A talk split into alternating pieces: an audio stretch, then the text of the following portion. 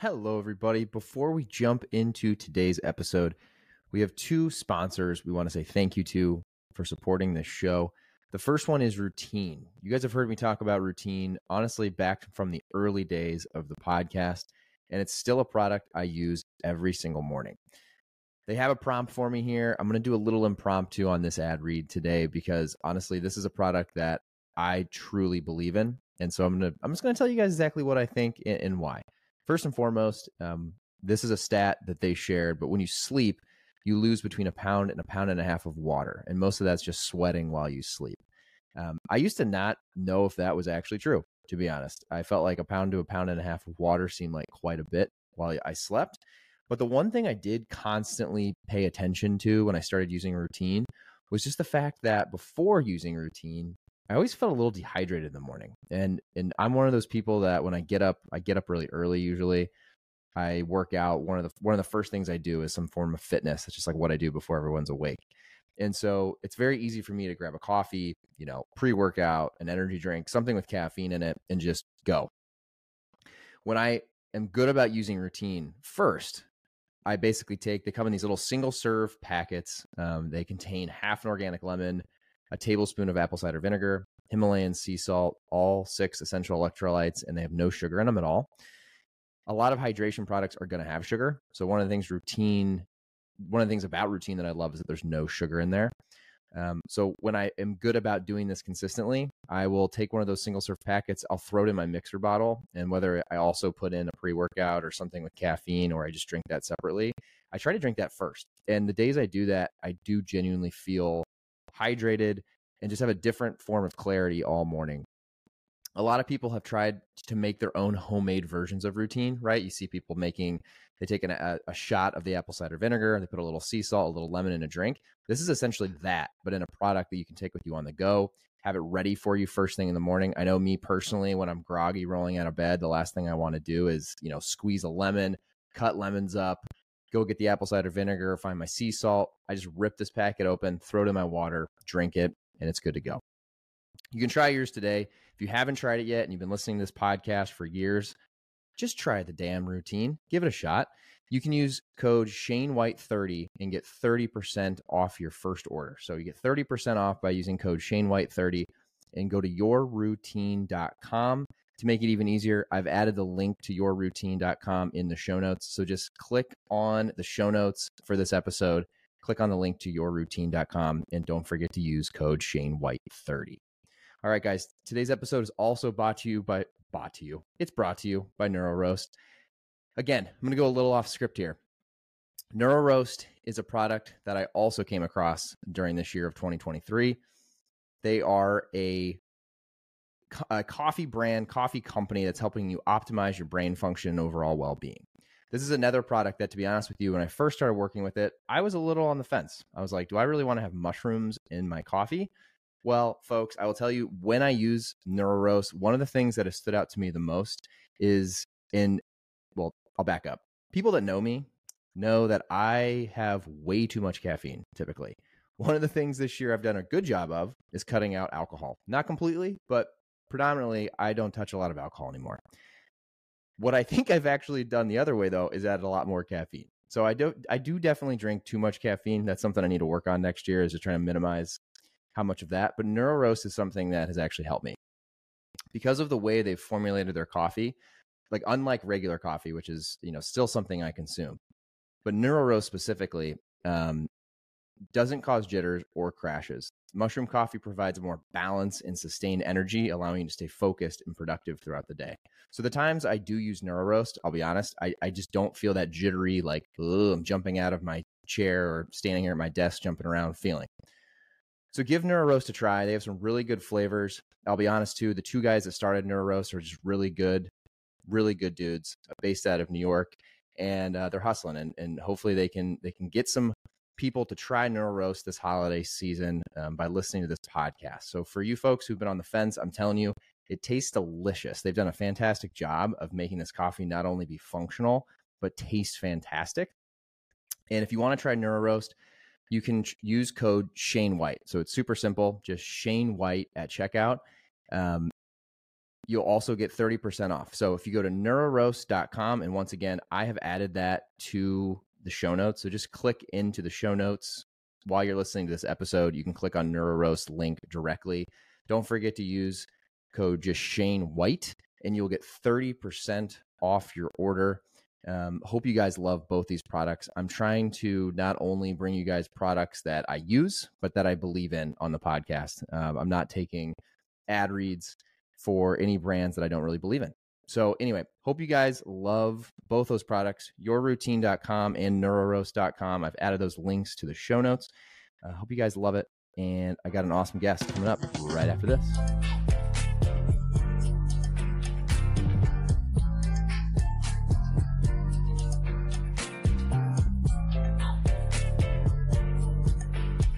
Right, everybody. Welcome back to the Shane White Show. I'm pumped today to have Steven Sashen on the show. Steven, welcome. How are you, my, my friend? I could use a nap and a clone and a clone of my and an assistant and a clone of my assistant and an assistant of my clone and then another nap.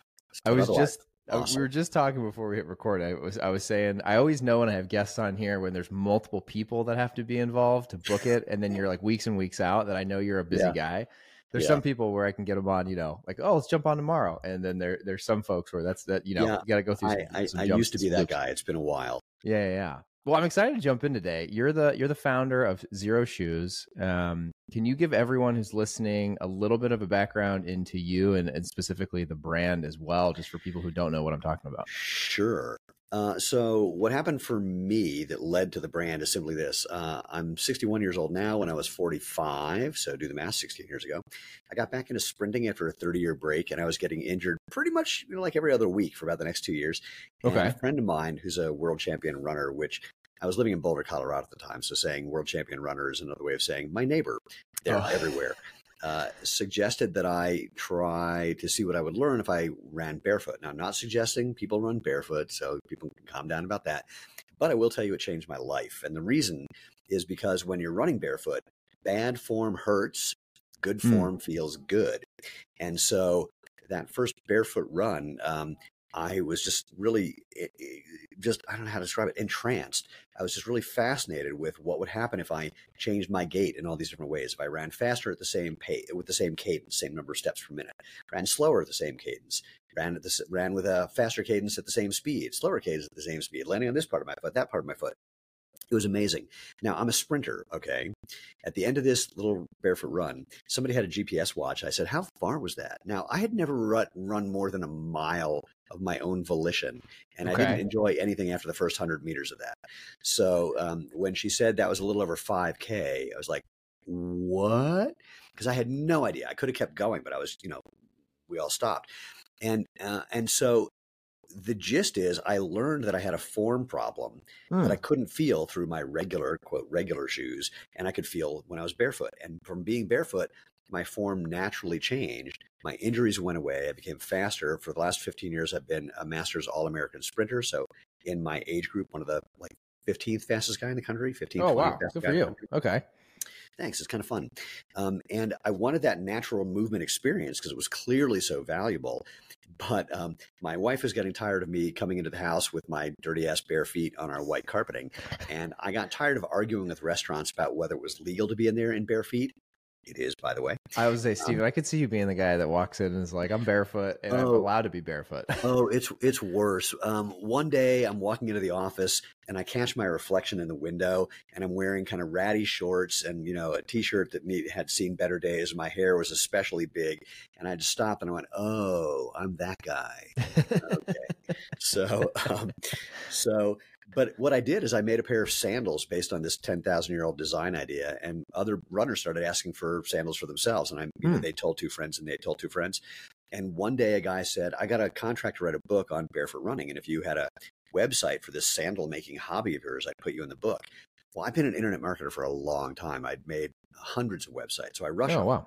I pitched this brilliant opportunity to my wife. She tells me I'm a complete idiot and it's a waste of time, waste of money, won't work, won't make anything.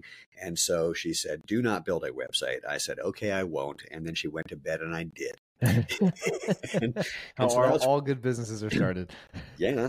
Um, and so that was 14 years ago, and it, it just took off. I mean, uh, and in fact, on day two, when my after my wife kind of growled at me, she looked at what was going on and said, "All right, if this is going to be for real, uh, you're going to need someone running the business." And she's a brilliant operations finance person, so Oh, cool. that's how it all began. Um, and what we do, in short, is we're making footwear design to let you feel what you've been missing with regular shoes, which is natural comfort, improved performance, and health.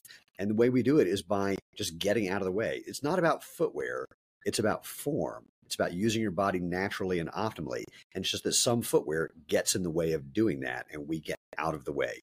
So, for example, we make shoe. Wait, I'm going to grab a shoe. Yeah, yeah, yeah. So the first thing we do is make stuff with a wider foot shaped toe box instead of wait, I'm going to grab a normal shoe instead of something that's pointy, which Oh, is yes. Yep. shape of your foot. hmm Like I like to say to people, you know, when I point to their pointy toe box shoe, I go, "Is that the shape of your foot?" They go, "No." I go, "What problems might you encounter if you shove a foot shaped thing called your foot into a non foot shaped thing called that shoe?" at the end of your Right. Sure. And then they go on for hours about the problems they're having. So anyway, so that's one thing. Uh, we make things low to the ground for balance and agility. We don't elevate your heel because that messes with your posture. It tips you forward, and then you have to adjust with your ankle, your knee, your hip, or your back, and that puts strain on those joints. Sure. that Um, makes we don't- sense. Yeah, we don't have toe spring. That's where you can't flatten your foot out at the front.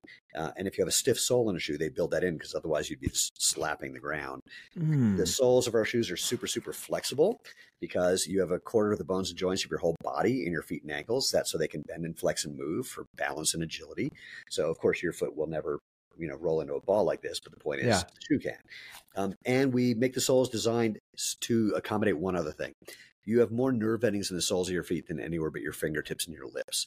That's to tell your brain what you're stepping on or in, so it can adjust your gait depending on what you're stepping on or in by first moving those bones and joints in your foot. So the soles are designed to give you traction and protection, of course, but also that ground feeling that you need for effective, efficient, and perhaps most most uh, importantly enjoyable movement. And most running shoes, for example, they say you should replace them every two to five hundred miles, Yeah. and big, thick, padded ones. Even more. My God, I was at a trade show a couple weeks ago. This is a the question I had for you today. Well, ch- hold on, check this out. Some of the new shoes that are coming out in the next year, they're single-use shoes. They're literally designed to fall apart after one race. Are these these are yeah for like marathons maybe or something? Yeah, yeah, yeah, yeah. yeah. yeah. Like- I was gonna say. And, oh, and they're like four hundred to five hundred dollars. Yeah, I, I was. I ran it. I ran the Chicago Marathon a couple years ago, two years ago in Alphaflys, which at the time I think the pair I got was the new ones. They were three fifty, and they're designed for yeah eighty miles maybe at the max. Well, and even worse, the design of those, you know, super maximal shoes. Um, so I'm a a former All American gymnast and B physics geek. So Oh, the first cool. time I saw, you know, some big thing of padding, I went, padding is like a trampoline. It's tuned to a weight and speed. If you're not running at the right speed and you're not the right weight, these things are going to get in the way badly. Mm. so, oh, it's um, kind of like you're trying to fight gravity. You- Exactly. So, Yeah. you know, so basically all foam sucks energy. So these things are designed to suck energy less if you're the right weight and speed. Basically, many, many people don't know this one. The Harvard indoor track has a similar design where the panels on the track are made for an 800 meter runner who runs about a 148 oh, and weird. weighs about 135 pounds. okay. If you are not that fast and not that light, it gets in the way because it's just like out of sync. If right. you are that weight and that speed, you're going to set a PR. Re- okay. Interesting. So it's Mm-hmm. Yeah. just like some of these shoes are just designed. They're Same thing. they're designed for like Kipchoge. I'm sure. Yeah. Right. It's like Yeah. like it's meant for him to try to break two hours or whatever. Yeah. Now, but I'm so glad you mentioned that. So after he did break the sub two marathon under perfect conditions, yeah. Right. uh, and everyone's going, it's the shoes. There was a couple of articles that came out that did not get publicized very much for reasons that will become obvious. With Kipchoge saying it wasn't the shoes, it was my legs doing the running. Did not get a lot of attention. sure, Nike didn't love that. No, they did It's not. not good marketing. Yeah. Yeah. exactly. So anyway, last but not least, you know, we make our shoes to have, uh, we make the soles with a different rubber material. So we say they have a 5,000 mile sole warranty. Yeah. Um, yeah. Yeah. We just make them durable. We want to keep things out of landfills. We want to make them stay on your feet. And we we have had people who said they wanted to invest in us, saying, "Well, the first thing is you got to make these shoes not last so long." And we went, "And we're done with this call." Yeah. Well, it's so funny you say that, Steven, because that was generally one of the what one of the main questions that I had when I was when I well. So let me let me give you thank you for giving the background on that. I'd love to. I, I want to give you kind of like why I wanted to have you on here too. I think everyone listening will love. Yeah, who this. are you? What are you doing? Well, no, here? no, it's so great because th- this is this is this is my story. So I I am not a runner. I would not call myself that, but I do I actually have started running quite a bit. I ran I've run two marathons, so like I'm you know, I'm kind of like that typical like uh, you know, I do but, I wait, do more wait, like But, but how does that? How do how do you say you're not a runner and you've done two marathons plus? I think it's because I, I like to think of myself. I do a lot more like functional fitness. So I do, I do like a mix of CrossFit and some functional fitness. And then I run with my dog in the mornings. Okay, It adds up to be actually a lot more miles than I've realized this year. And then I've done some races because I think they're challenging. It, and t- genuinely, Steven, I, I've signed up for them before because I, I don't think I'm a very good runner and it's a big challenge. And I've just Got more it. than anything like challenge myself with stuff. I told you like I I ran the race in Nike Alphaflys, and then last year was the first year. I would say last year maybe I can say I, I kind of became a runner because I I actually got like a running coach and I took a very the marathon very serious. But during that process, I try I, had, I think I had used like four different pairs of shoes. All of them were cushiony. I had uh, I'm going to butcher this, but so- Saucony's Saucony's Saucony, yeah. yeah. I had um oh, I'm gonna I'm gonna blank on some of the other. I've had like three or four of the main brands, all super cushiony shoes. Um, train in those, have used those forever. And then transparently, the first like true barefoot style shoe I tried, you're gonna you're gonna laugh at this. I I be, I've become um I wouldn't say friends, but to some degree, a, a close acquaintance with a guy named Marcus Filly, um, who does some functional fitness training on the West Coast, and he promotes uh Vivobarefoot. So I just he had like a discount code one time. I grabbed some of those last year. Loved them, but they fell apart. Like I got holes in them. I felt like in a couple months, and so they were Right. okay. They were overseas. I remember when I bought them, out they, Yeah, they had like ship the them over and took forever. And again, nothing against brands overseas, but like they weren't American made. I was like, I took forever to get here. They were the wrong size. It was a pain in the ass. But I love the barefoot style, at least of, of those. And so I actually started running in those a lot. And I, I felt the same thing. Like just for everyone listening, I like actually I'm a person that has benefited from running with more barefoot uh, running. And I was starting to sub out the cushiony shoes for those Vivos every, I would say like every other run. And it became like two runs a week, three runs a week. And, and pretty soon I was running in those more than I was running in the cushiony ones. Fast forward, uh, we we moved. I like got rid of some shoes. I threw out the Vivobarefoots because they actually got like holes in the heels, like legit holes through them. And I've had some friends online that have been wearing your shoes, and th- they're a bunch of Ohio guys that do like powerlifting. And so I actually thought you were like into powerlifting. I thought it was like a powerlifting brand or something. And you guys ran a Black Friday deal. So just to give you a little credit, like I saw one of your Black Friday deals pop up. I'm like, you know what? I've been wanting to get another pair of, of barefoot shoes. I didn't want to buy Vivos again. And I've been seeing all these guys wear Xero. And I'm like, I'm to try them. So I, the goal of me getting on here was I bought them on Black Friday. I've been wearing them, and it's so funny because now I've like I've shelved the cushiony Sauconys again, and I've been running in the barefoot shoes. And I, me and my dog run quite a bit, and I'm like, my feet feel so much better.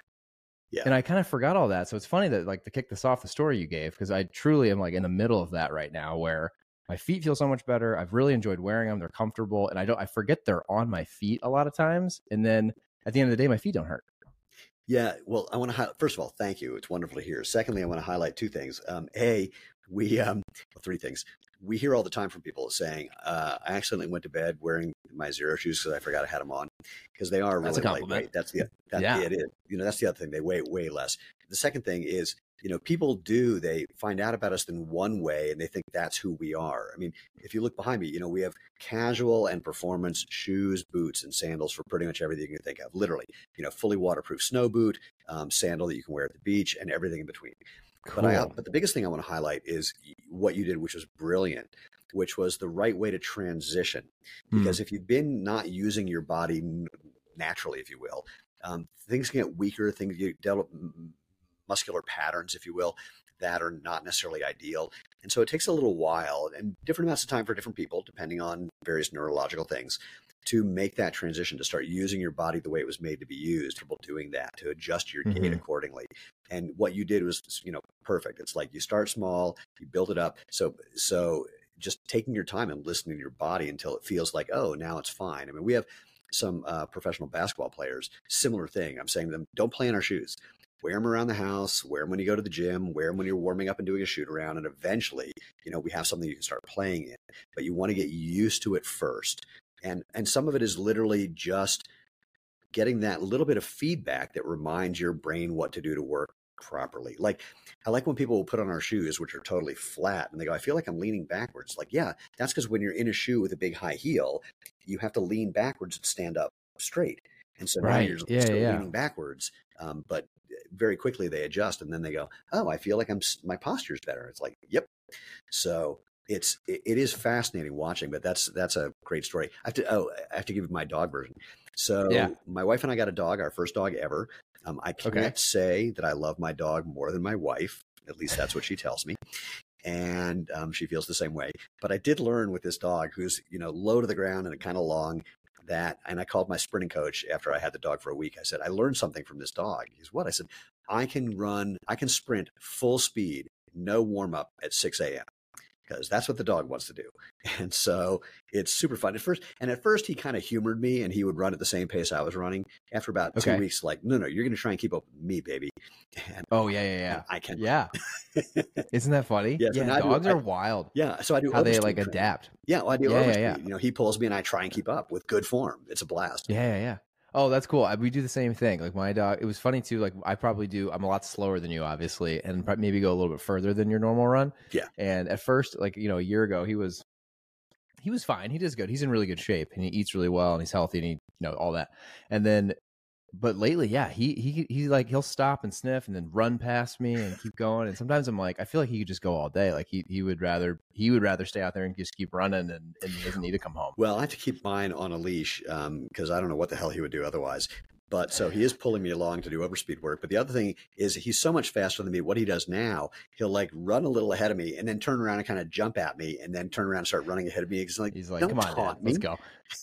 what kind of dog is this? Uh, he's about nine different things. So Okay, everything yeah. he he is is not what he looks like. He looks like he could be kind of beagle or partly Jack Russell or partly whatever, but it's like none of those. We had his DNA done, and uh, when I show people the report, they're like, "Really? That that's what he is?" Oh, interesting. yeah. Okay. He's- okay. he's nice. Well, one one question to back up to Steven, because this is one, and I'm, I'm going to give a shout out to my mom. Funny enough, she, me and her were just having this conversation. My my mom, and I'm sure there's lots of people that listen that probably have this exact same question. So that's why I want to ask you. Um, she's had some knee issues. She actually broke her ankle a couple years ago in like a, a bike bike riding accident. Um, so now she wears. The other day I saw her, and she was wearing like thick hokas, and her Yeah. concept in her head was like, "This is actually helping me like cushion my knees and my ankles and stuff."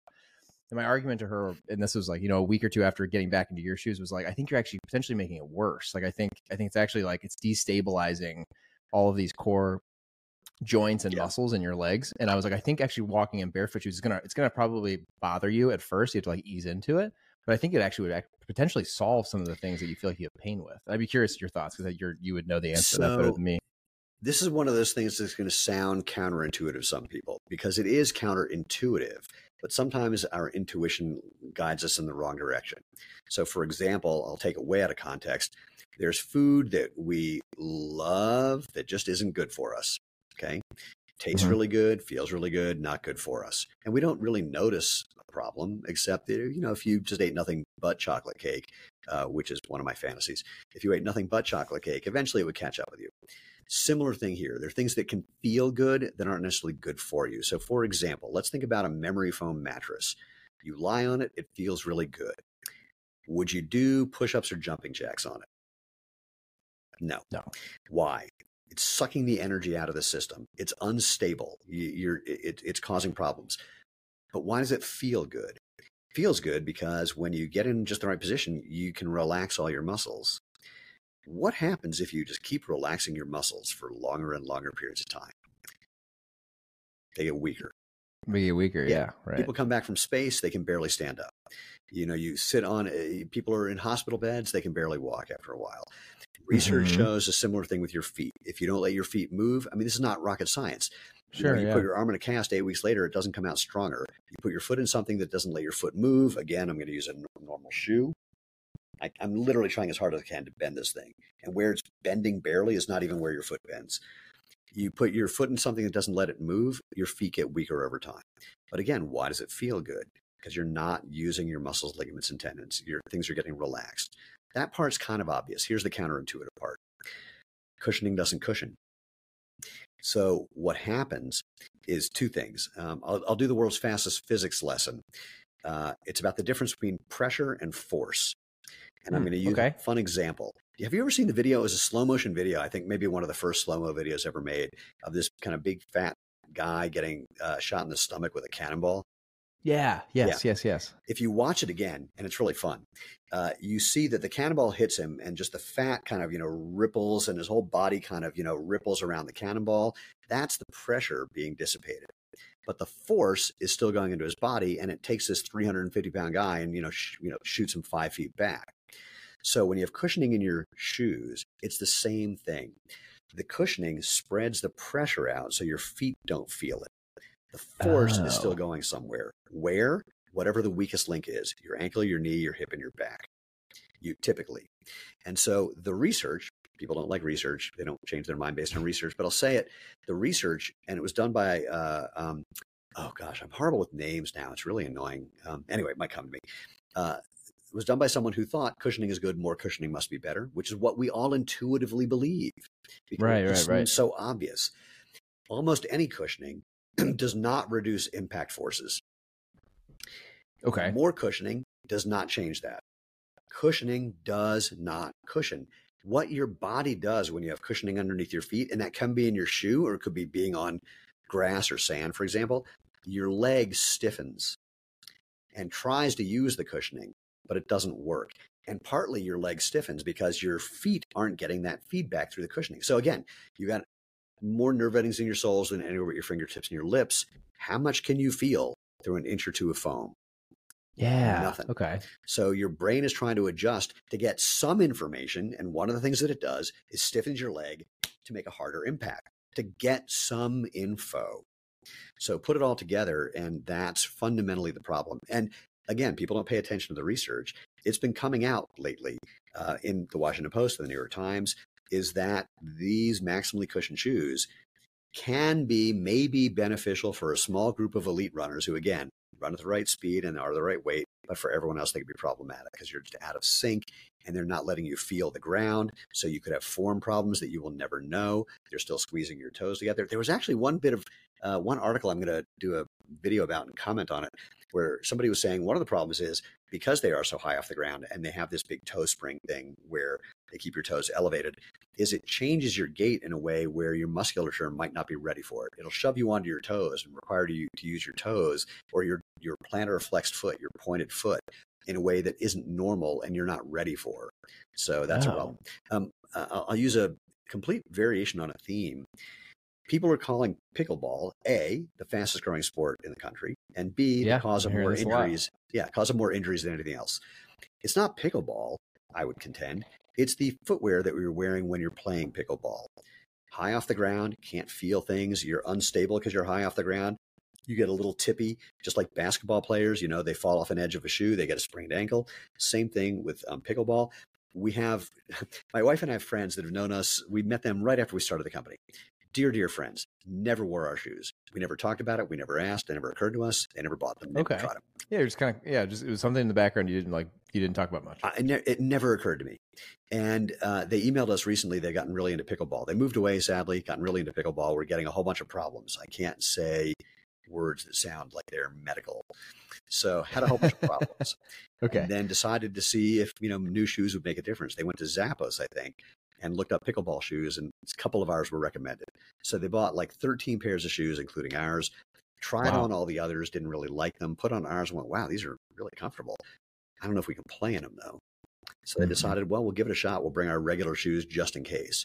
And after a little while, they each independently had the same experience. They they emailed us independently and said, "I forgot I was even wearing them." And within a week, all those issues that I had gone.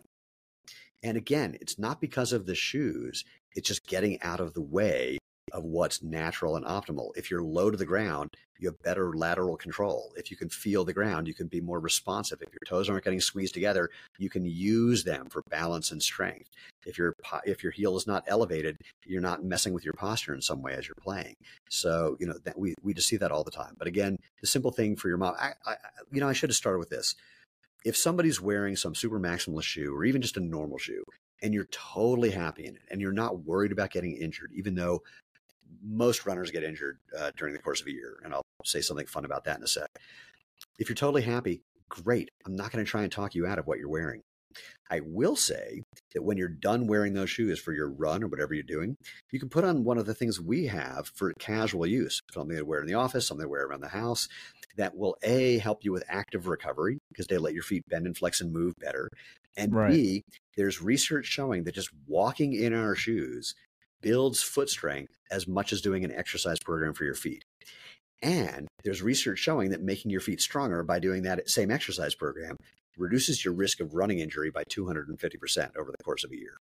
Wow. So, okay. So just like getting back to natural movements. I mean, it's, it's getting back basic. to using your body the way it's supposed to be used, the way it's been used for, you know, since we've had bodies. Yeah, yeah. Okay. No, I mean that's wild. It's funny. So knowing you were coming on the podcast today, this morning I grabbed the the so so it was funny. Black Friday I grabbed a new pair of of Sauconys. Yeah. And I grabbed your shoes. And the thought was, oh, I'm gonna like for my functional fitness, I'll be wearing the Xeros. That's my new thing, and then I'll be I'll be running the Sauconys again. And then I've been running in your shoes, like I said. I told this whole story, and I put the Sauconys on today. And the the analogy I like to use is, and you said it too. When I'm wearing Xero shoes, I feel like every step I'm like gripping the ground in this weird way. I, until you wear them and run in them, it's like hard to. It's, if yeah. you're watching the video, you can see how my fingers. It's like your toe. I was reading something the other day, like how your toes, in theory, should really they should act like your fingers. Yeah. And it's funny because when I wear the Sauconys, I thought about today while I was running. It's like I feel like my my toes are pinched, and then I'm just like flop. My foot's flopping. Yeah. Is the best analogy. Like it's just like there's no I, I, it's like i'm basically like a dead weight dead fish yeah. taken step by step is you, what it feels like. here's a funny version of that. We sponsored a, a, cycling team for a little while. We have a new one that we're sponsoring now from uh, the novo nordisk cyclists who all are people who nice. are um, people who have diabetes who are i can't i'm being politically incorrect. There's a new phrase for people with diabetes, not diabetics. Um, but anyway.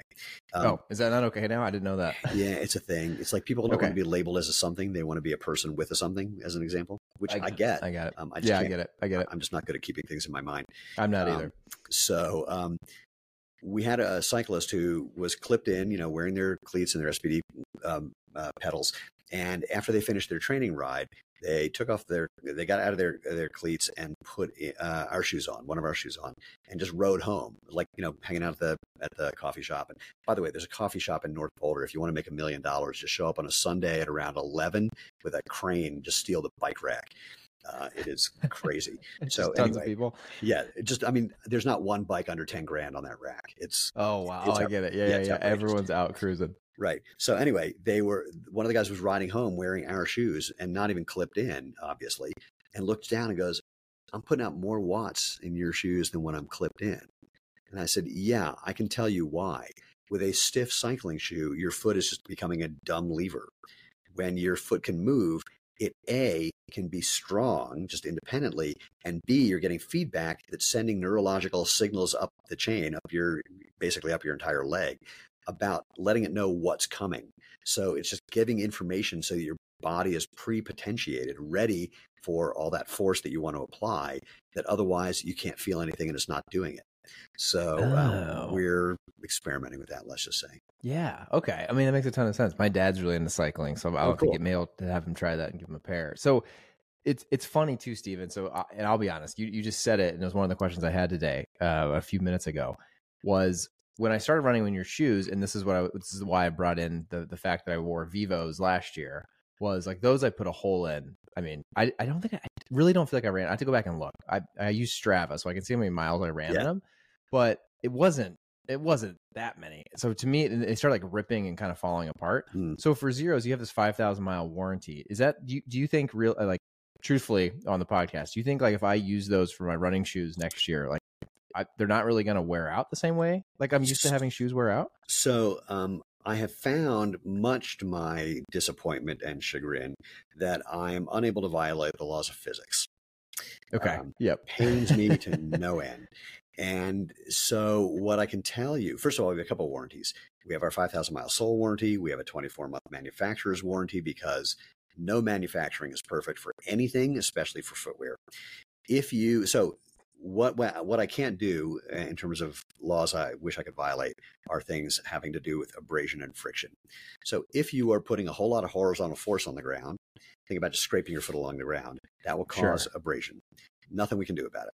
If you yeah. start your car like Fred Flintstone, or if you're running like Fred Flintstone starting his car, there's nothing I can do about that.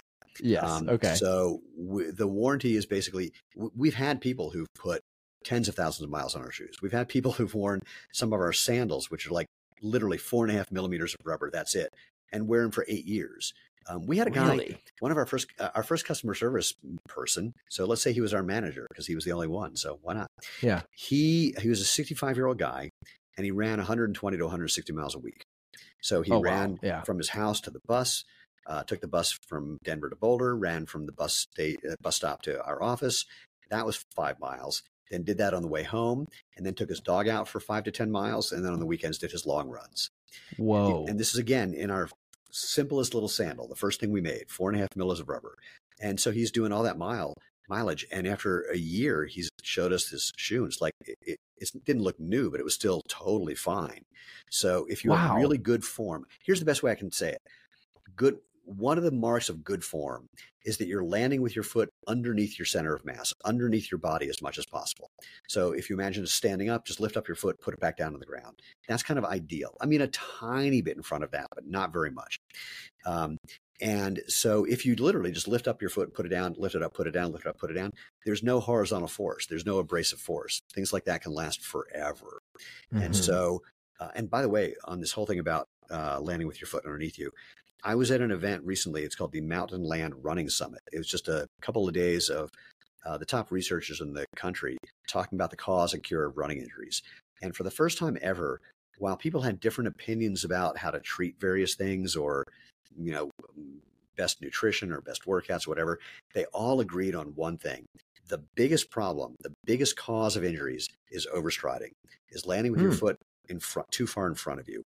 Uh, if you stand up and put one foot out in front of you where it, you're, you're finding it's landing naturally if you're an overstriding person and you and i say so what does that look like you're doing if you're say in a car? People will go oh, it looks like i'm putting my foot on the brakes. It's like yep that's exactly what you're doing. When you land with your foot in front of you it tempor- temporarily slows you down and then you have to reaccelerate by pulling your foot underneath you and that's yeah. actually causes strain on your hamstring and your glute because they're not meant to be pulling towards you they're meant to be pushing back so, or that's where they're the strongest, more accurately. So, um, so again, can't violate the laws of physics, but we did make the product so that it would last longer. When we met our first rubber manufacturer and told them what we wanted, what we wanted the compound to be, the guy said, "But that's not how they make rubber for the outsoles of shoes." And I went, "Yeah, no joke. That's why why we want to do it this way." Oh, got it. Okay. That's really cool. Cause I mean, I, I feel like even from just talking to you and, and learning more about the, the old running shoes that I used to use, like those, they're designed to just burn. It's like a whole marketing thing. They're designed to be burned through and be so, resold. So you look at a modern running shoe, and typically there's all this foam and then a super thin layer, like one and a half, two millimeters of actual rubber. Right. And it didn't used to be that way. It used to be a thicker layer of rubber and a much thinner midsole. But they literally are designing the outsole, the rubber part, to fall apart, to wear out around the time that the midsole is compromised. Because as soon as you're stepping on foam, every time you step on it, it gets compressed. It gets it, it, the shape changes. I was oh my god, I was at the Denver airport and there was a guy in front of me on the on the little walkway. Yeah, yeah. the the um the inside of the midsole of his shoes had so collapsed from the way he was walking on it. His feet were like massively turned in. I mean, his you know, it's like his ankle bones were almost touching the ground because of how the midsole of the shoe had just fallen apart uh, compressed on just on the inside part. And I took a video of this just from like the knees down, just to show people. This will tell you the difference between social media platforms. On Facebook, everyone's going, "Oh my God, those shoes are horrible! What are they doing to his body? They're going to screw up his ankles, his knees, and his hips." And on Instagram, everyone's going, "Why are you body shaming that guy?" body shaming. I'm shoe shaming the guy. I don't yeah, know the yeah, guy. Anything, get it right. So, um, so you know, it, it's an interesting thing to look at. Like, look at the wear pattern on your shoes. Look at the wear, okay. you know, how the foam has compressed and changed because uh, it happens very slowly. And I did some, I was in the lab with a guy named Dr. Bill Sands. He was the former head of biomechanics for the U.S. Olympic Committee, and oh wow. he would just show that every shoe you put on, for most people, changes their gait in Hmm. ways that they don't even notice. And then over time, as the shoe compresses, as the foam compresses, et cetera, it changes it even more. But because it happens so slowly, you don't notice. And then you come in going, how come I have a, you know, knee, hip, back, whatever injury? And no one even thinks to look at the shoe to go, oh, this shoe has now compromised my biomechanics because my ankle is no longer under my knee, which is no longer under my hip, which is no longer, you know, it's crazy. Right, yeah. But again, it happens slow, slowly that we don't notice. No, that makes sense. I know I was listening to someone on a podcast the other day that was saying usually, oh, you know what it was? I'm, I'm reading. Do you know who Kelly Starrett is? Yeah, uh, quite well. Yeah. Okay. Okay. So I'm, I'm reading his newest book. I can't remember the exact name of it, but Mhm. I'm listening listening to the audio version, and it, I'm on a chapter where he was talking about how you know if you have back pain, you can tell you almost nine times out of ten you didn't do something to your back. It's probably something to do with your hips or your knees or your ankles or your feet. And this is just a story for everyone on here. It's it's not. It could necessarily. It could be related to to the shoes I've been wearing, but um, I've I've I'm I'm 32. I'm very healthy, active. I've never really had pains of any sort, to be honest, except when I've like overrun, and which is funny. And um, all of a sudden lately, I've been I've like had this weird middle of like almost like a spine pain, like in the middle of my Hmm. back in the mornings. I'm like, that's really weird. Like, what have I done differently? I couldn't think of anything, and I realized I'll try to roll it over here, but my dog bed's in the way when I moved into this house, I don't know if you can see this. I bought one of these chairs that are like the I don't know if you can really see this. Lift It's it like up, the ones that have like a little bit more of a cushion. Oh yeah, yeah, yeah. Like you're kind of like yeah. So I thought that was something like ergonomic, good from a you Yeah. know whatever. I'm I was I was thinking back and I'm like I started getting the pain when I started sitting in that all day. And I have a standing desk. I just it was a new chair, so I'm just didn't think twice to stand up. And this whole week, literally Monday through today, this is Friday afternoon. I'm like, I'm not gonna, I'm not gonna lower this desk. I'm just gonna stand for the week, and I've Yeah. wearing my Xero shoes, and I'm like, I'm barefoot at my desk right now. Back pain's gone. Yeah. So similar idea. You know, most chairs. Cha- the question about cushioning is the same thing about uh, chairs. Cushioning your shoes. same figured, yeah, chairs. that's what I wanted to ask you. If you're if you're basically relaxing things that should be tense to hold you up, then you know things can get out of whack. I'm going to show you the chair I'm sitting on. This is from a company called QOR 360. Q O R 360. So hold that thought. This is the Xero shoes of chairs. Oh, So- nice. I should have gotten it's, that. It's super super unstable ish. okay. And so you're constantly having to. So it's sitting. The whole idea that sitting is the new smoking is not true. Uh, not moving is the new smoking. And so most chairs you just don't move. This thing you have to constantly be making these little adjustments, just like your feet make little Yeah. adjustments to help you stand properly. Uh, funny story about that. Um, it's a two part story. I'm talking to guys who make a insole that's basically a force plate. And so they Hmm. they put it in the shoe and they were standing up trying to like uh, calibrate the equipment and they could never get a stable reading. It's like, what the hell? Why can't I get a stable reading? And it took them a while to realize their feet are constantly making these little micro movements for balance and agility when you're standing. That's what takes the pressure off Oh. your ankle, your, your hips, and your back. So it just never occurred to them. In a similar vein, I know a guy. He's the doctor for uh, at a place where the entire community works in a warehouse. They're like twelve doing twelve hour days in a concrete floor warehouse or or factory. They're making um, uh, toys for kids, um, wooden toys for kids, and they were having just a whole bunch of foot, ankle, hip, knee, back problems. To make a long story short, they switched to minimalist footwear. And he says, I can't tell people that the number of injuries I treat has gone down to almost zero because they just don't believe me. Oh, weird. So, you know, and people say it to us all the time. I'm on my feet all day. What what do I do?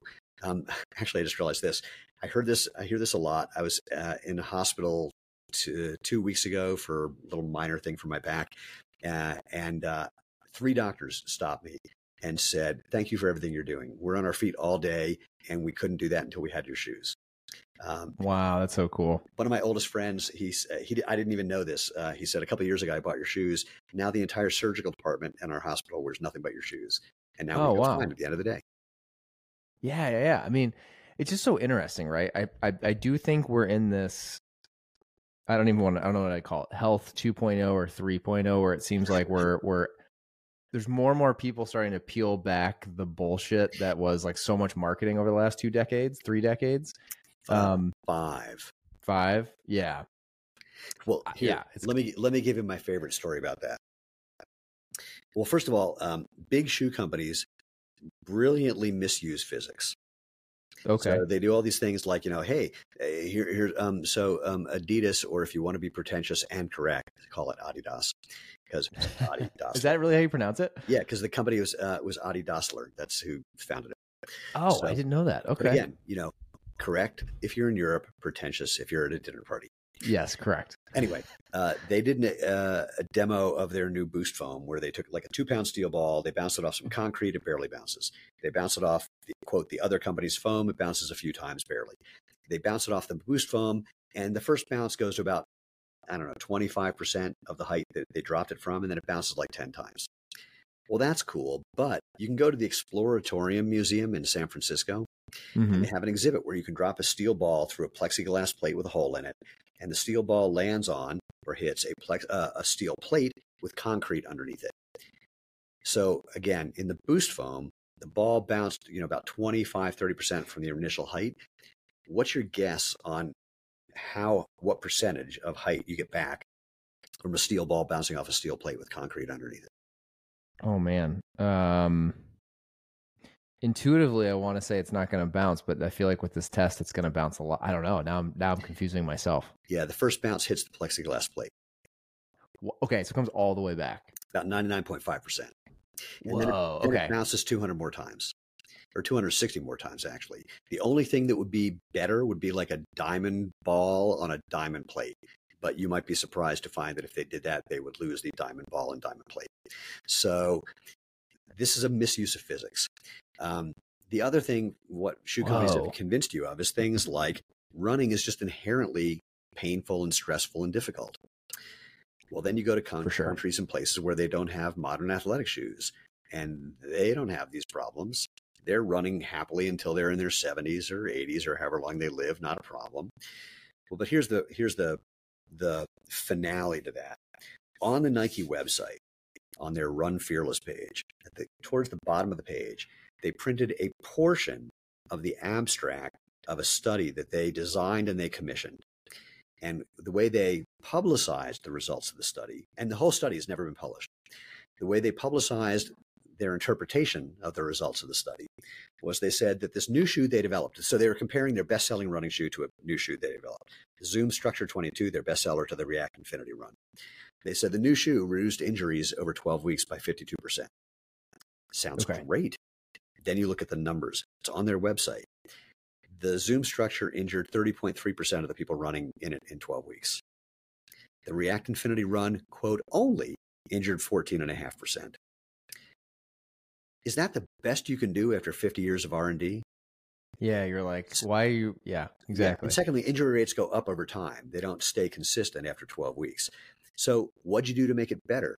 And this is not in the uh, what they have on their website, but this is in the study. I've seen the study. The guy who did it showed it to me. They said they got rid of many of the protective features. They made it more like us. of course. then the next question should be, well, if that shoe's so much better than the other one, why are you still selling the other one? And then the next question should be, if that shoe's so much better, how many, you know, with that new technology or that better technology, how many other shoes are you using with that technology? The answer right now, two. Let's just say that if we injured 14 to 30% of the people wearing our shoes in 12 weeks, I'd be having this conversation from my jail cell.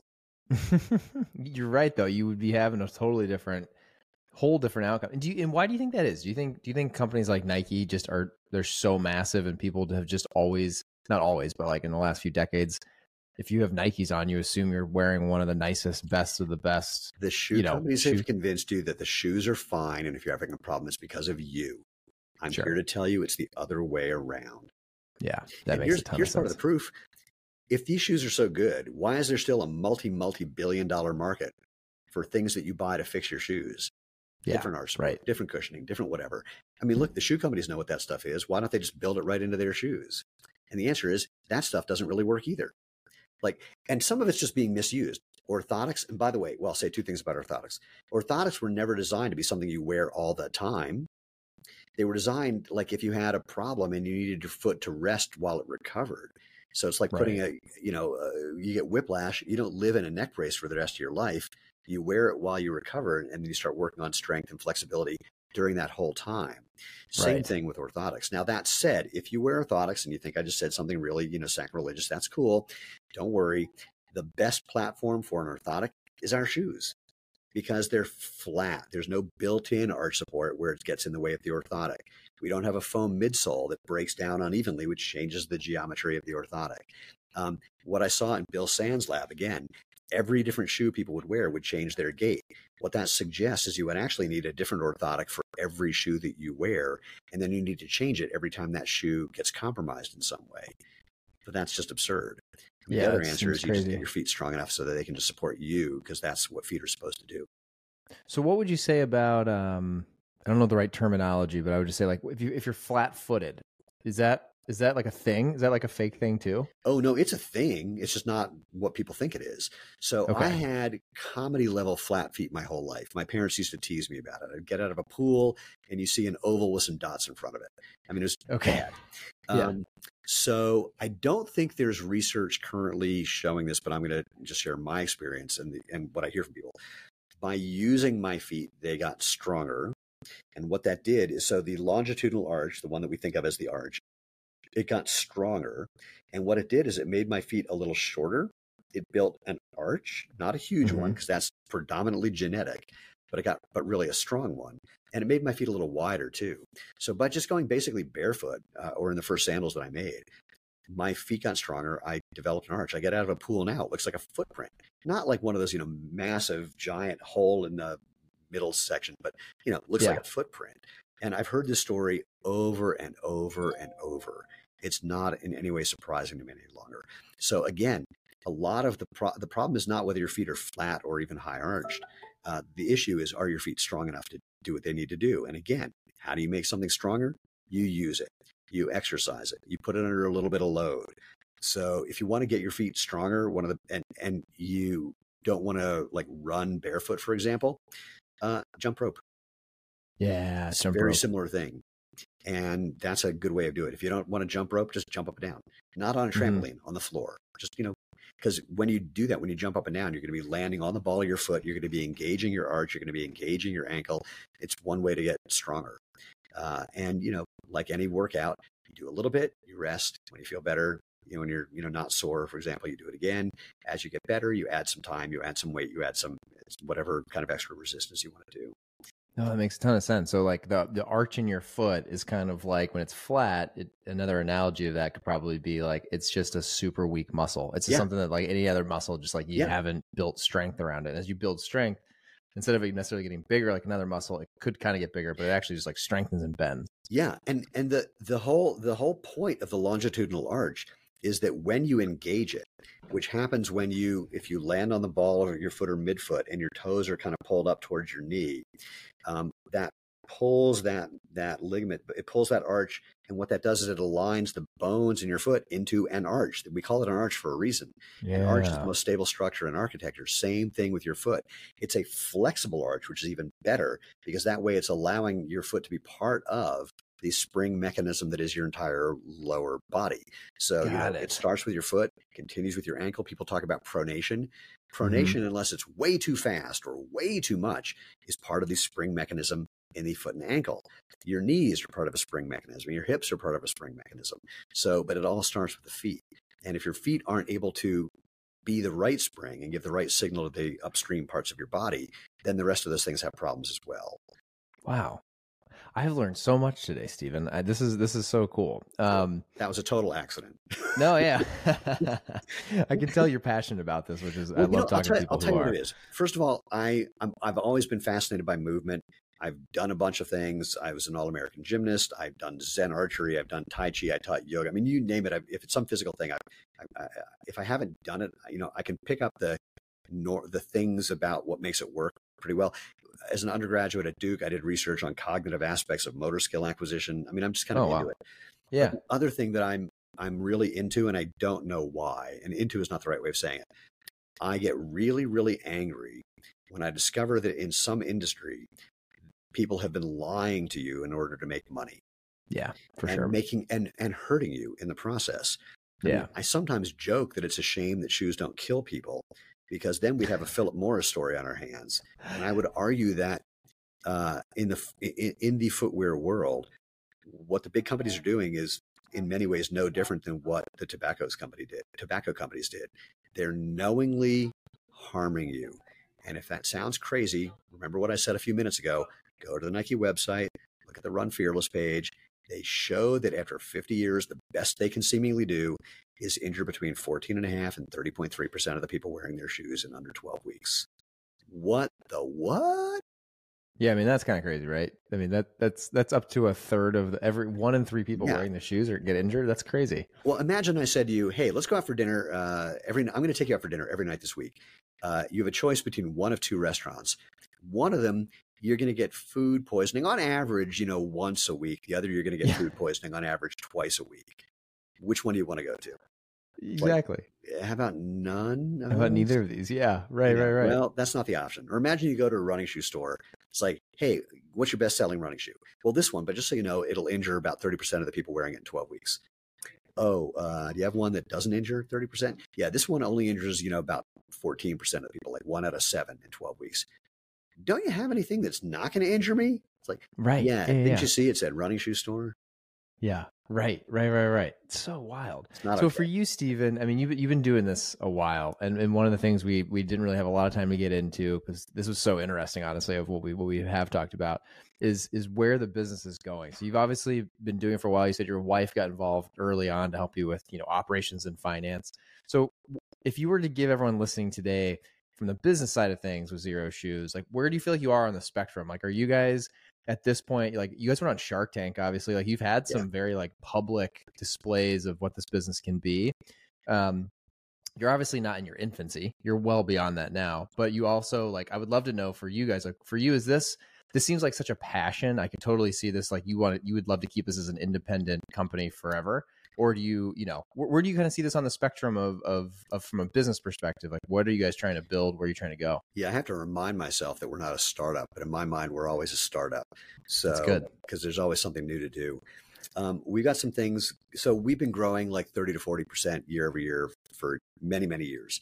Um, you can find our financials. We have we file them publicly. Xeroshoes.com Oh, do you really? SEC.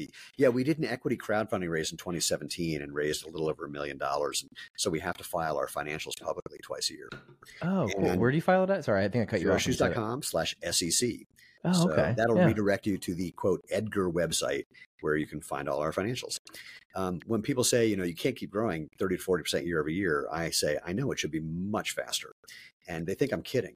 I'm not kidding. Or um, we have, we do have an investor. Uh, we have a private equity company that has a minority position in our company. And there's an advisor to that company who has a long history in footwear who invested it directly uh, in parallel with them also. Hmm. And when we were courting each other, he said, Do you see this becoming a billion dollar brand in 10 years? I went, Oh, God, no, seven. And it sounds a little glib, and it is, but I can paint that picture. I can tell you how we, I, I can tell you that if these things happen, and these are things in the works, then that could happen. The, the best thing I can say is we're just here to try and change the world. And I know that sounds even more hyperbolic, but my wife says there's enough shoe companies on the planet. We don't need any more shoe companies unless your shoes are changing people's lives. And we hear people saying that all day, every day. And you change enough lives and you change the world. So there are things that are going on over the next 12 months that have literally just started happening in the last two days. They're starting to, you know, make themselves real.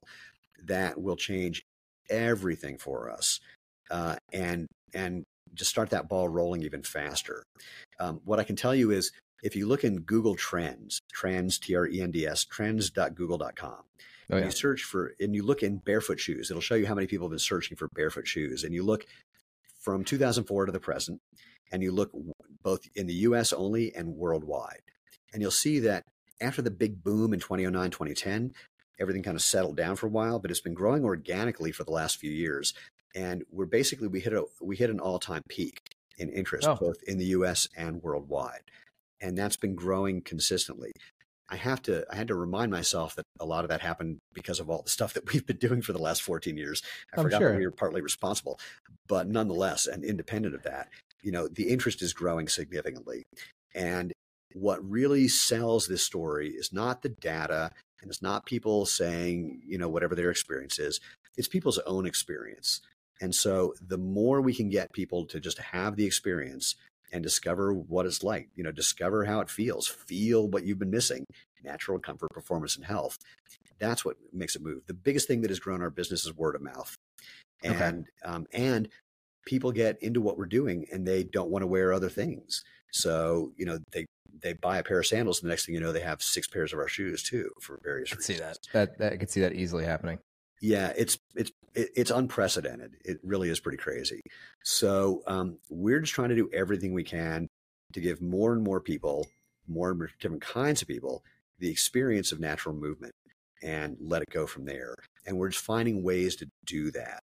Uh, and some of the stuff that's happening now are ways where some of it will be just literally people being able to have the experience. Um, uh, some of that's getting into more retail. Some of that's some other relationships we have.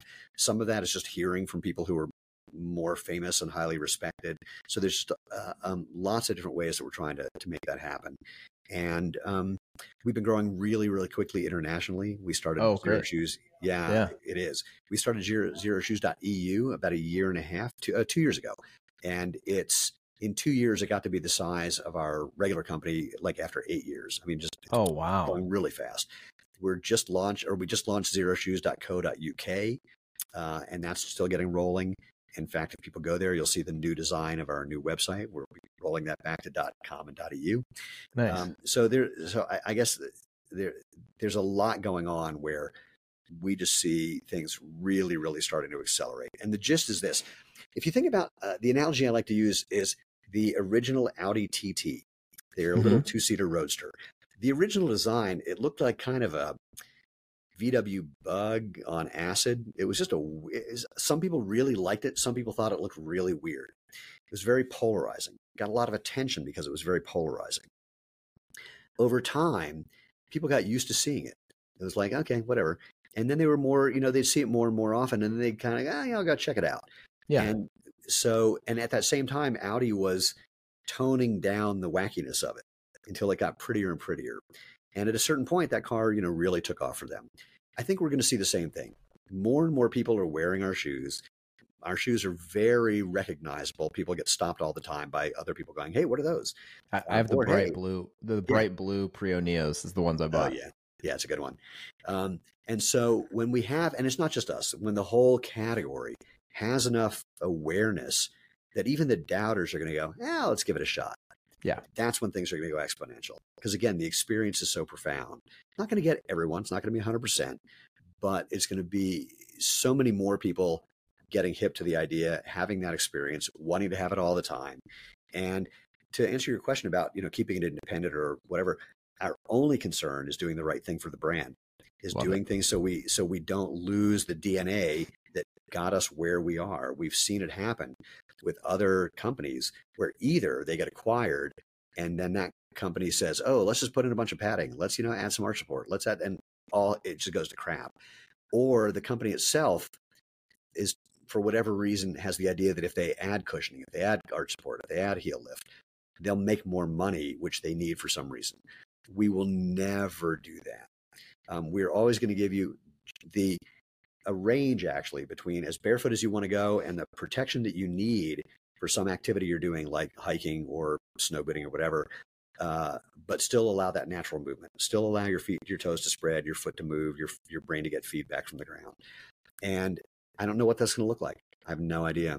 Uh, so we have had people approach us and say, like I mentioned, you know, someone who said, "Hey, you just yeah. need to make the shoes not last long." Like, yeah, yeah, we've had that often. If somebody comes into our business and they say they want to invest, and the first thing they do is tell us what they should, what we should be doing differently, that's the end of the conversation.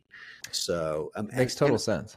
And at the same time, we need to um, we need to have more resources. You know, we've we've right. been growing. People say you keep growing thirty to forty percent. That's huge, and I say you know it should be faster because if we had more money to buy more inventory, to expand the product line, there's so many things we could do that would have made everything grow faster.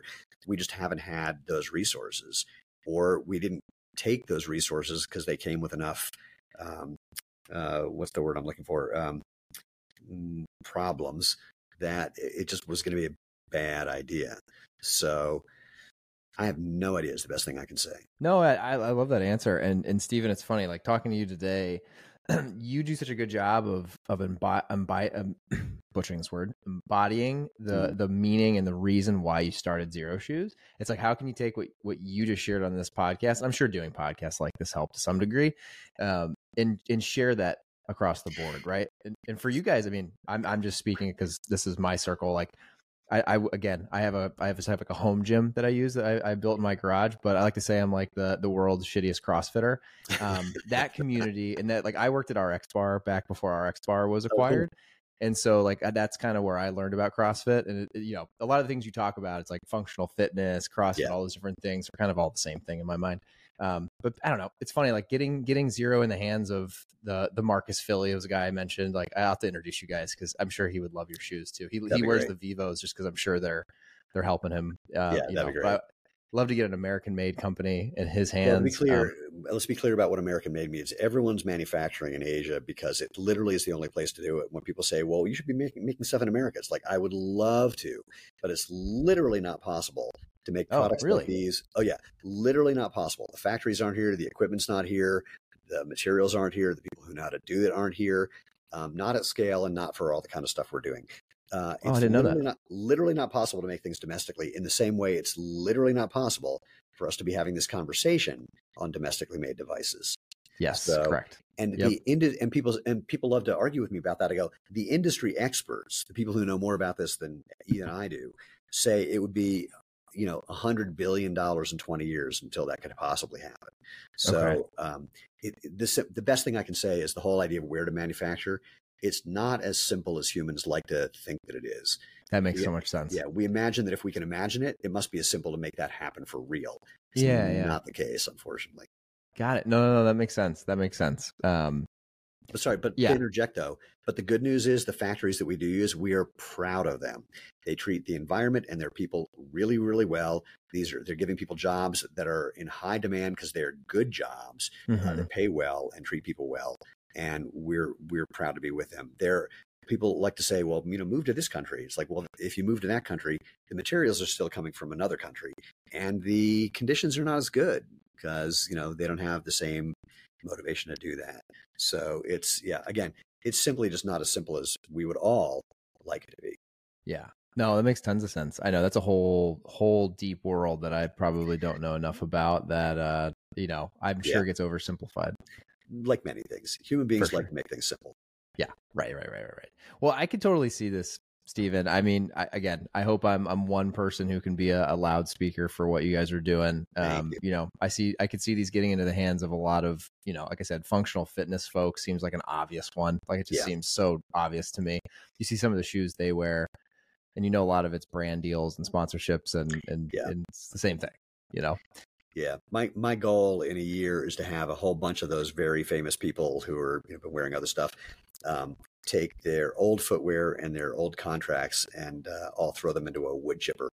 Yeah, yeah, I don't blame you. I mean, I, Yeah. I think you got something. I mean, I, I love the, the the product itself. Um, one of the things when we started recording, I told you I would I would try to wrap this up in an hour so that you have time before your next one. So what I'm going to do is move to. We have a couple of questions that we, I love to ask to find to finish up the call, Steven, and I'm I'm pumped because I I, I genuinely think you're going to have some good answers here. The first one is is around goal setting and just getting stuff done. So Steven, as, as you're running a, a major company, right? Uh, you're already Yeah. laughing, so this is going to be a good answer. Yeah. Um, when you think about setting, whether it's you know big multi-year goals, annual goals, all the way down to just like what is Steven doing today? What tools do you put around you? So are you like a pen and paper kind of guy? Do you use apps? What what is what does Steven use to get shit done? Uh, unfortunately, my brain. Um, Okay. I, I, yeah, I literally haven't found any. I haven't found anything that works the way my brain works as quickly as I need it to work in a way that I would then be able to reference it in a way that's useful. Um, and I'm not proud of this, to be honest. I mean, my joke is I do it that way because I'm old enough that they hadn't invented Ritalin when I was a kid. So, um, uh, you know, invariably people who start working here, especially if they're involved in anything that I do, after a little while of being here, will say, um, "How do you do this? I mean, you were doing my job too before I got here." It's like, "Yep." So, um, yeah, I haven't found any of those tools that actually work the way I need. In fact, there was a, I think, an article in Wired magazine about all those productivity tools and how they really don't work for people.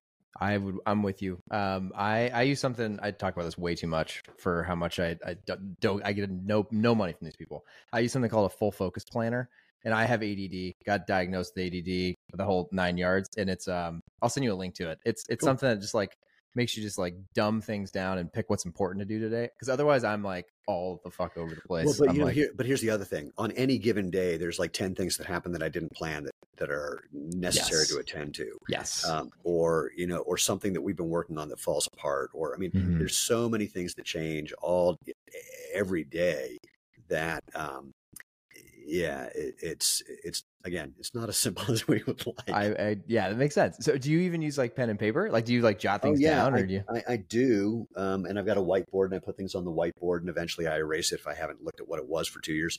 Yeah. Um, I have a stack of papers, and if I haven't looked at that in two years, I just throw the whole thing away. okay. um, yeah. So the pen and paper, the problem is that I have like three notebooks, and I have to remember which one I, I wrote in.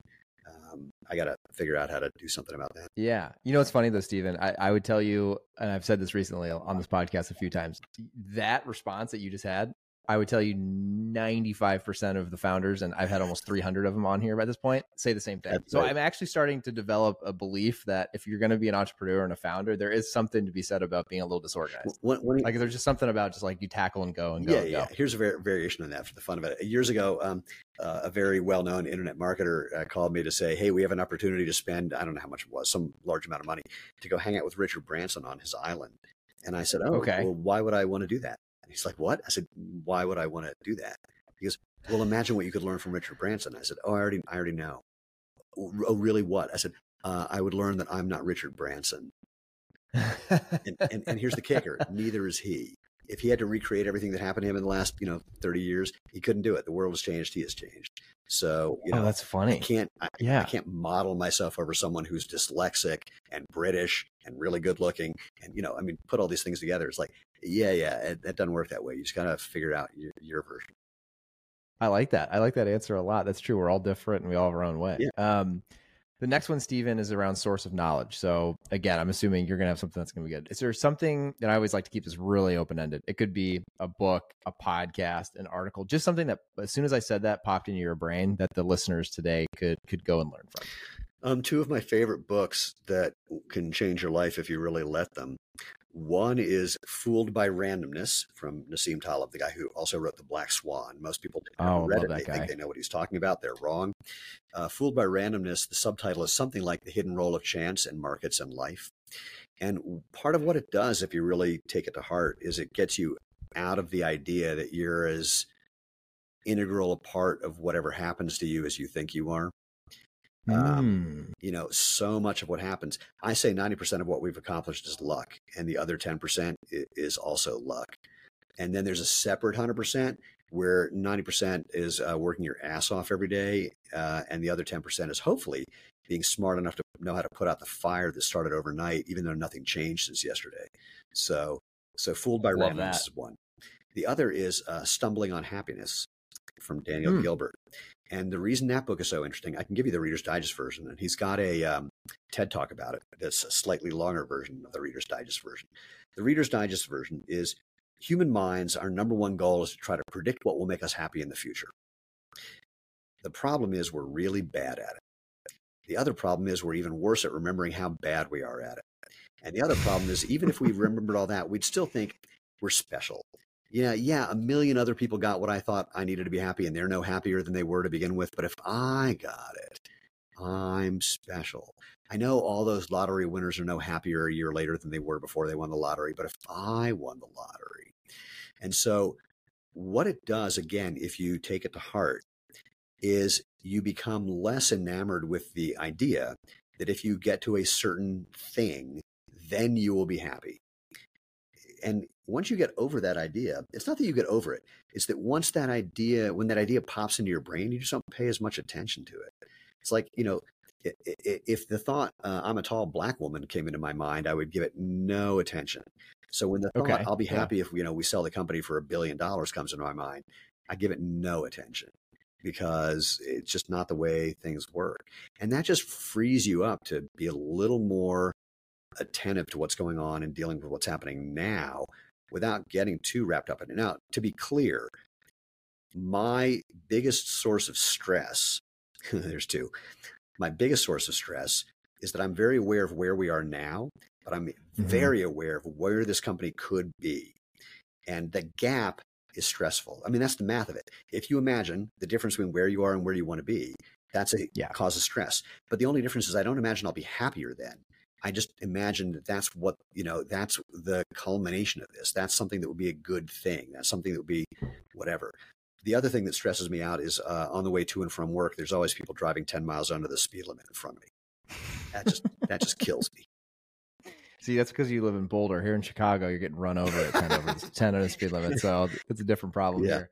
I love that. I know I love that. There's something really to be true about that. I mean, you know, there's like there's something about being present too. I know for me, um, I have uh, almost a one year old son, and this last year, that's been a, a, real reality check for me of just you know, you you know, life's going by fast, yeah. and you have a kid, yeah. and you're like, holy shit! Like every day is a difference, and um, it's definitely made me in, in my business, the podcast, being a dad and a husband, it's like it's a little bit of a reality check yeah. of just like be a little more present every day because it's all flying by real fast. It is very true. I had a uh, bit of a health scare at the beginning of the year, and it really snapped me out of a number of habits that I've had. I've had a habit of postponing enjoyment since I was a mm. kid.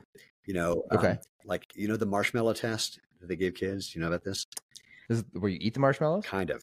Uh, they have a kid sitting in a room and they put a marshmallow in front of them and say, uh, "You can have the marshmallow if you want, but if you can wait for 15 minutes, we, I can give you two marshmallows." And most yes. kids cannot wait. They will, you know, they'll just be like freaking out while they're waiting, and they'll eventually eat the marshmallow. They did find that people, the kids who have uh, the better ability to, you know, postpone that enjoyment, tend to be more successful later in life. I never took the test as a kid, but I can promise you I would have been one of those kids just waiting for the other marshmallow. I don't care. Oh, okay. Um, so I used to literally, I would eat chocolate cake by eating the cakey part first and saving the icing for last. So uh, after my little life and death health thing, I have been uh, very deliberately learning how to not postpone enjoyment like that. That's a that's a good way. That's a good note for this podcast well, for and, sure. And here's here's one of the simple ways. If there's something I want to have for dinner and it's like mm-hmm. 10 bucks more than I'm feeling comfortable paying, I spend the 10 bucks. That's a good one. Yeah, I uh to have a similar similar quick story. I I've always been one person that's tried to I wouldn't say I've always been like a big saver necessarily, but I've definitely been a finance guy as my background. I, have always been just more of like planning for retirement, I guess. Yeah. It's like as a kid and in college, that was always kind of like in the back of my head, like that's what you're that's what you're supposed to do. And I had a buddy right out of college. We worked at the same company, and um, we were so we were both. I think we were 20, 20 23, 24. And like he was one of those guys that was just really good about putting a lot of money into investments right away when we started making a salary.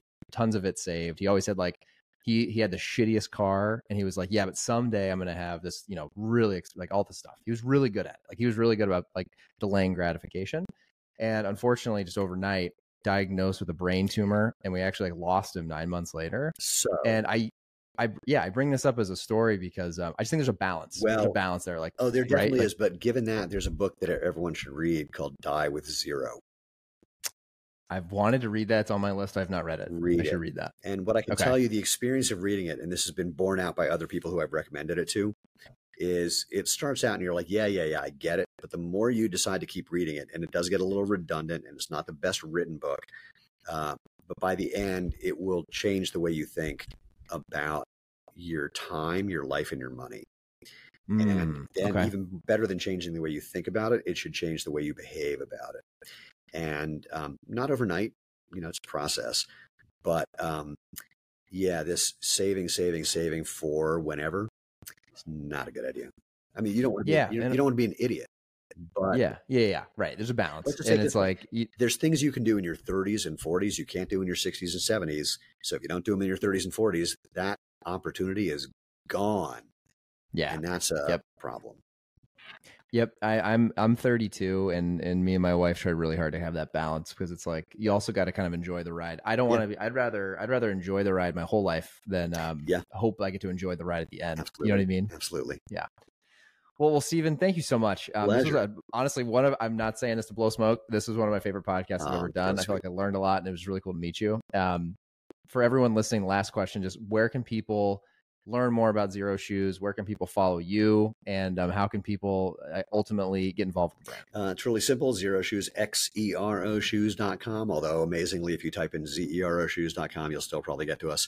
And in fact, you will. Uh, and then on social media, at Xero Shoes or slash Xero Shoes, wherever you happen to at or slash. Uh, and then if you're in the EU, xeroshoes.eu. Uh, in the UK, xeroshoes.co.uk. You'll get redirected to all those. But uh, that's where you can get the ball rolling and see what it's like to live life feet first. Love it. Well, thank you, Steve. I appreciate it. Pleasure. I'm going to be putting mine on tonight as I leave the house because I, I, seriously am obsessed. I love them. Good, so thanks again for the time, man. I thanks, really man. appreciate it. It was nice Pleasure. to meet you.